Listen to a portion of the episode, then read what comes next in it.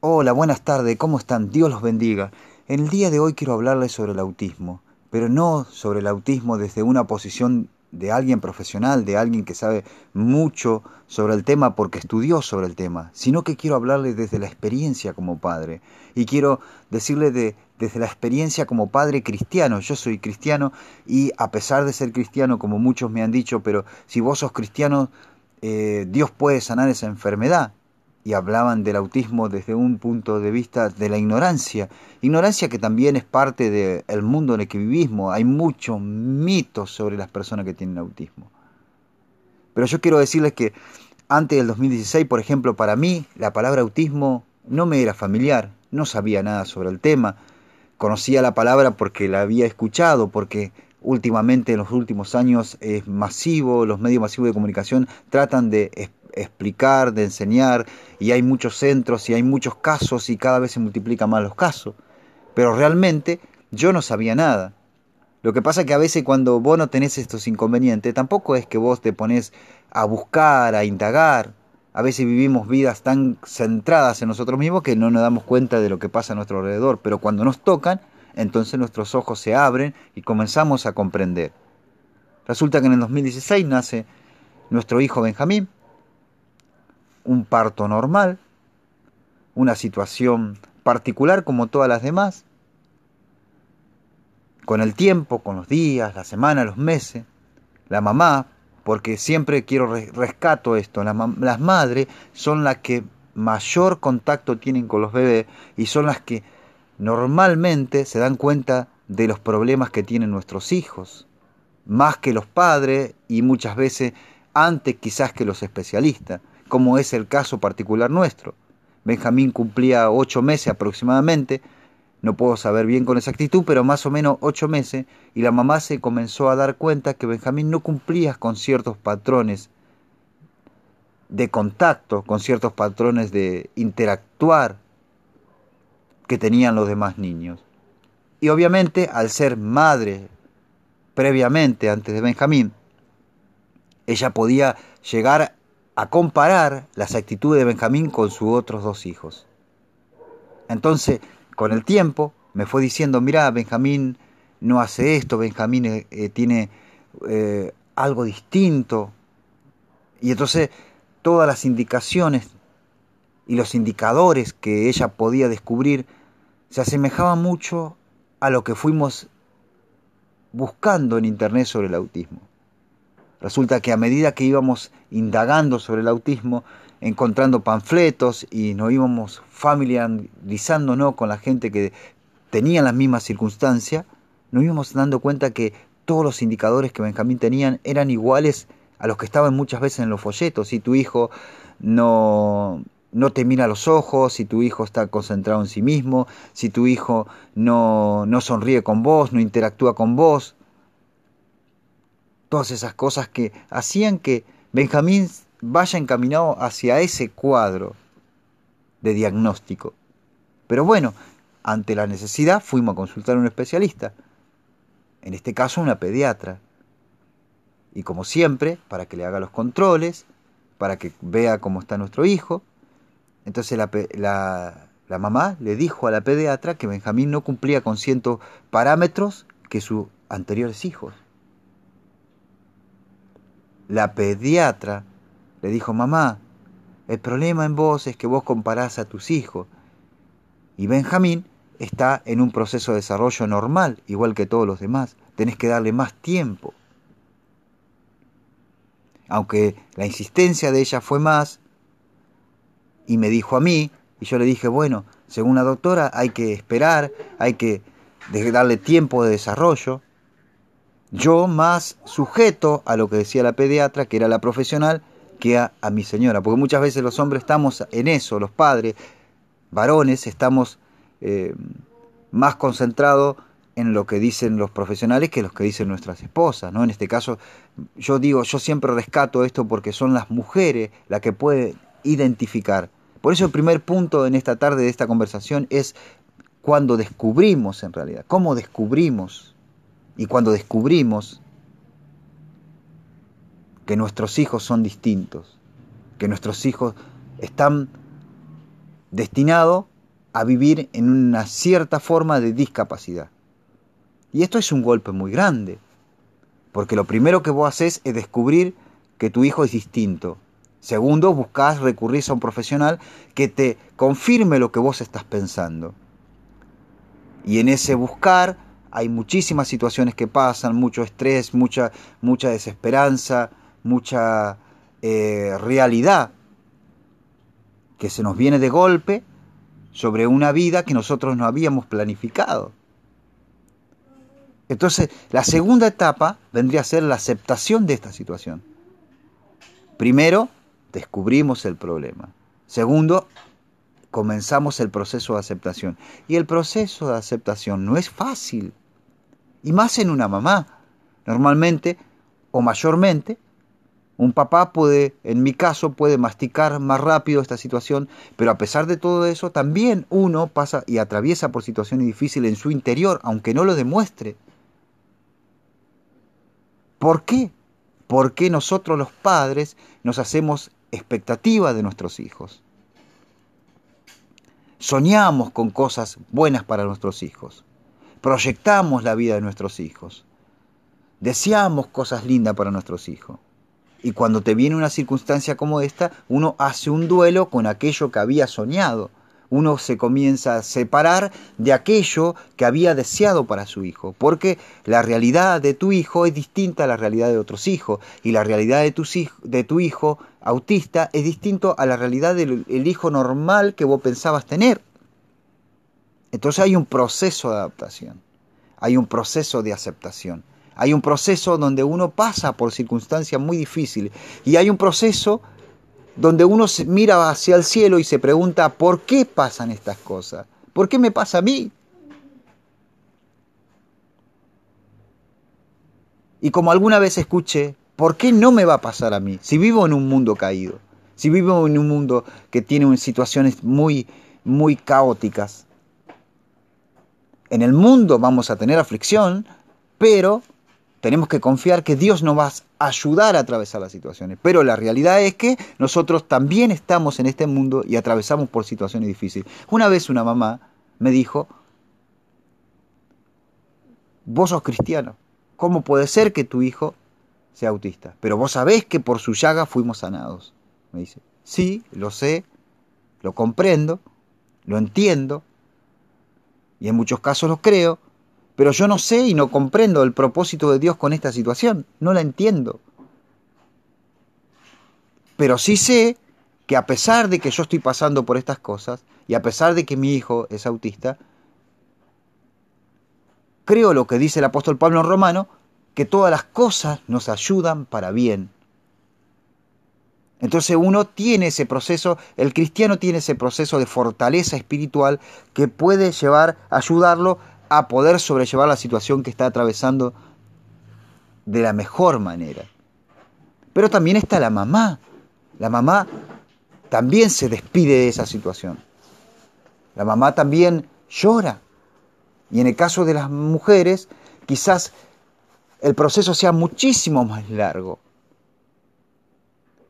Incluso yo debo reconocer que también el proceso para mí es muy difícil. Uno se cuesta la noche y piensa en lo que tiene que hacer con su hijo, lo que tiene que trabajar con su hijo, lo que significa tener un hijo con discapacidad y la vida cómo cambia a nuestro alrededor. Porque si hay una cosa que pasa con todo, con todos los papás que atravesamos por esta situación, es que nuestros entorno y nuestra vida y nuestros eh, eh, proyectos cambian, porque ahora lo importante es poder ayudar a nuestro hijo a que logre su mayor independencia. Y ahí está la tercera parte. La primera parte es descubrir la situación.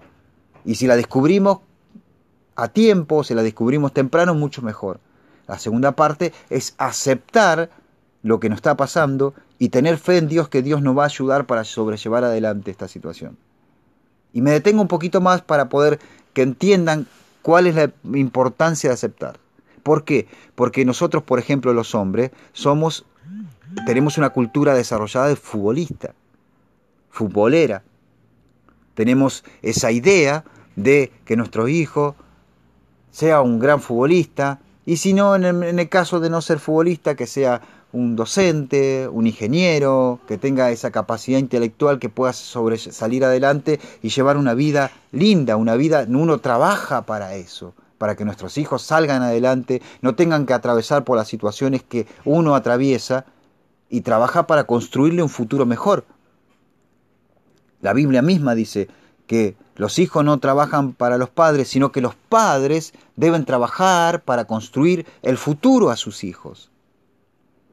O sea, nosotros tenemos que ser responsables a la hora de construir un futuro para nuestros hijos. Entonces, cuando yo hago algo, cuando ya tengo hijos yo hago algo, lo hago pensando en el bienestar de mi hijo. Ya no lo hago por mí. Cuando era soltero lo hacía por mí. Ahora que tengo hijo, que estoy casado, lo que hago es proyectar y pensar el futuro de mis hijos.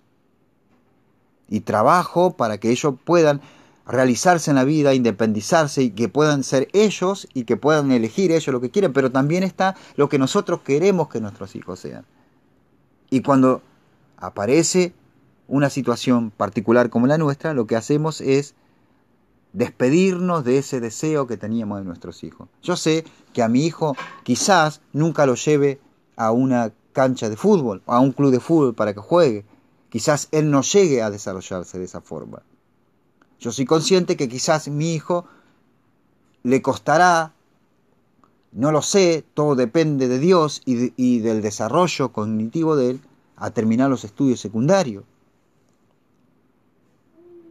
Entonces uno se entristece por dentro y muere a todos esos deseos que tenía y acepta una realidad distinta a la que uno quería. Y el tercer lugar, que son cosas que yo la hablo desde esta posición de padre que experimenta esta situación día a día es lograr la mayor independencia de nuestros hijos. Porque cuando vos tenés un chico con discapacidad, vos sabés que vos no sos eterno. Y en el caso mío, por ejemplo, que yo soy un padre, que fui padre ya después de los 34 años, entonces uno ya sabe que toda la vida depende de la vida que Dios me dé. Entonces mi trabajo y mi responsabilidad y el trabajo de mi mujer es poder lograr que nuestro hijo tenga la mayor independencia posible a la hora de interactuar con el mundo y a la hora de poder realizarse en la vida. Y es un camino muy largo y es un proceso muy complejo. Uno pone todo lo de uno. Le pedimos a Dios, vamos a recurrimos a los especialistas, diferentes tipos de especialistas para que vayan logrando que Él pueda tener una conducta independiente de nosotros, porque no somos eternos. Entonces hay otra cosa. Entonces buscamos a Dios, nos dirigimos a Dios para que Dios nos dé la sabiduría correspondiente para poder tomar las decisiones correctas. Y es difícil la vida de esa forma. Y yo lo hablo Quizás no se escucha esto, estos mensajes, de tipo de, conversaciones en, en, un púlpito o en una reunión cristiana donde todo es avivamiento, pero en la vida real, mi hermano, mi amigo, pasan estas cosas. Y nosotros los cristianos no estamos exentos de que estas cosas nos pasen sino que a nosotros también nos pasan estas cosas. En el mundo tendremos aflicciones, pero confiad que Jesús venció al mundo y nosotros tenemos que confiar que todas estas cosas que, nos, que atravesamos en el mundo en que vivimos, complicado y complejo, nos van a ayudar para bien, porque eso es lo que dice el Señor. Si usted es un papá o una mamá que está atravesando por la situación misma que uno atraviesa, por ejemplo, yo le digo, Escuchamos una vez con mi señora que un padre dijo, mi hijo tiene 11 años, no habla, no se comunica, otros hablan, él no habla, y yo creo que mi hijo es el Messi de los autistas. Y nosotros dijimos, bueno, si él es el Messi de los autistas, nuestro hijo es el Maradona y Pelé junto en un mismo equipo. Porque Benjamín a la actualidad tiene 5 años va a cumplir seis, él usa pañales y no habla y está continuamente en movimiento.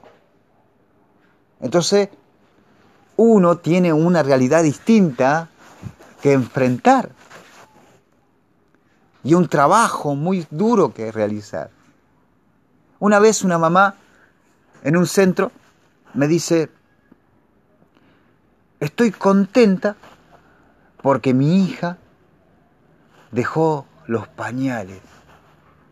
Entonces yo, como Benjamín tenía casi cuatro años, me puse contento, me puse feliz porque yo estaba buscando por internet la posibilidad de lograr que Benjamín deje los pañales. Porque a medida que crece se hace más difícil atravesar por esas situaciones. Y no quiero ahondar mucho, explorar mucho lo que estoy diciendo, pero creo que con lo que digo ya se pueden imaginar cuál es la situación de un padre cambiando el pañal de un hijo de cinco años. Entonces yo le dije, bien, me puse muy contento por esa mamá. Porque entre padres nos comprendemos y nos conocemos y nos ponemos felices cuando el hijo del otro logra un objetivo porque sabemos cuánto significa que logren objetivo los chicos autistas y las chicas autistas. Entonces le digo a la mamá, ¿y cuántos años tiene su hija? Y la mamá emocionada y contenta me dice, tiene 14 años.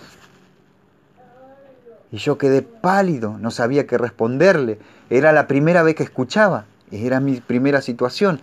Así que me puse una máscara y traté de responderle de la mejor forma posible. Pero esa realidad de esa mujer me golpeó también a mí. Y me hizo reflexionar sobre el trabajo arduo que tengo con mi hijo. Y a pesar de que yo oro por mi hijo, yo le pido a Dios que haga algo con la vida de mi hijo. Hoy me doy cuenta que lo que necesito es que Dios me dé paciencia y me dé sabiduría para poder yo llevarlo a que él logre su mayor desempeño como persona en la vida, que pueda tener su comportamiento, que pueda tener su independencia, que pueda relacionarse con la gente, que pueda aprender a convivir que pueda aprender las costumbres normales que tenemos los seres humanos, porque en caso él casi que no usa tenedor, ni cuchara, ni cuchillo. Entonces uno tiene que trabajar con especialistas para poder lograr que tu hijo alcance a utilizar todas las cosas que tiene a su alcance. Yo sé que no es un mensaje motivador, pero sí es un mensaje que nos despierta una realidad. Y hoy en día, más que antes, en las iglesias está lleno de papás que tienen hijos autistas, los cuales están enfrentando situaciones difíciles en la vida, los cuales están atravesando, y muchas veces, como me pasa a mí, porque uno a la mañana se levanta y tiene energía, tiene fuerza, se va a trabajar, tiene la fuerza necesaria para afrontar la situación. Y si tu hijo es imperactivo y se mueve continuamente como es Benjamín, a la mañana uno corre, está activo, está con paciencia, pero cuando llegan las 10 de la noche después de andar todo un día, y tu hijo sigue con la misma velocidad y con el mismo ritmo que tenía la mañana, nuestro cuerpo físico, y también tiene que ver mucho la edad, se agota y nuestra reacción es mucho más difícil. Y cuando ellos se ponen violentos y te, y, te apretan, te lastiman, uno tiene que aprender y pedirle sabiduría a Dios para poder trabajar en esto.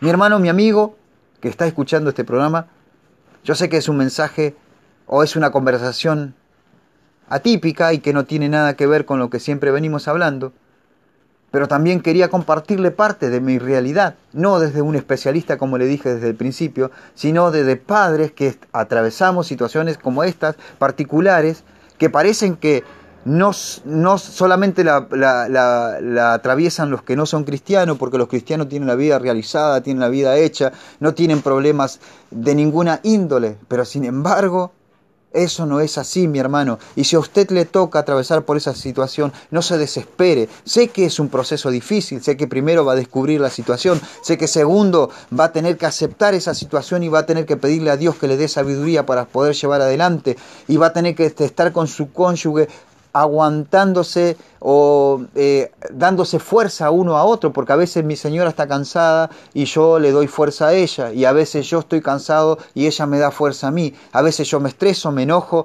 me, me, me, levanta la adrenalina y la reacción es, es temperamental, y a veces ella, pero sin embargo, juntos los dos nos tomamos de las manos y vamos hacia adelante llevando a nuestros hijos. Ya han pasado cinco años y a pesar de que las cosas no todavía no tienen lo que el destino que nosotros estamos procurando lograr, trabajamos y tenemos Dios nos renueva la fuerza cada día, Dios nos renueva la fuerza y otra vez al otro día nos levantamos con ánimo y vamos a las terapias y a veces yo no quiero ir a la terapia y a veces eh, se me complica porque es eh, trabajar, ir a las terapias, estar en las reuniones y esperar los procesos y es todo estresante.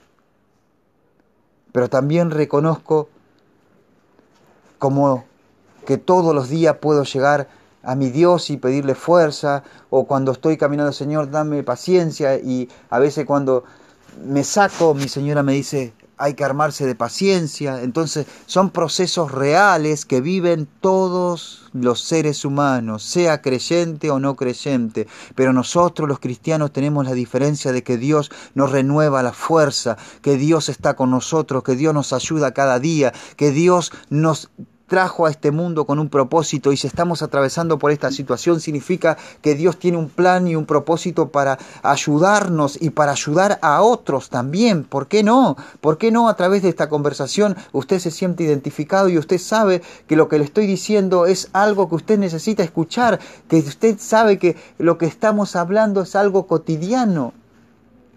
Y que usted necesita ayuda y que esa ayuda va a venir de los especialistas y va a venir de los que están a su alrededor y que se va a tener que armar de paciencia. Y si renegó y se enojó y, hizo algo que usted no quería hacer, acuérdese que puede volver a retomar y que puede volver a levantarse, que no tiene que bajar los brazos porque hay un niño que lo necesita, hay un chico, hay una persona que está necesitando de que usted se arme de paciencia y que lo ayude a salir adelante. El autismo no solamente es una situación que la atraviesan las personas particulares, también nosotros los cristianos tenemos esta situación. Y yo hoy en día, a pesar de que a veces estoy arriba y a veces estoy abajo y a veces estoy con paciencia y a veces no estoy con paciencia, le doy gracias a Dios porque Él me ayuda y porque Él ayuda a mi esposa también y porque entre los dos nos ayudamos a tener esa paciencia y esa tranquilidad de lograr los objetivos, de poder llevarlo a nuestro hijo que se independice de la mejor manera posible. Primero descubrimos el tema, segundo nos aceptamos la, situación y terceros trabajamos para que nuestro hijo mejore su calidad de vida. Dios te bendiga en esta tarde. Te espero el próximo miércoles por Radio JCB. Amén.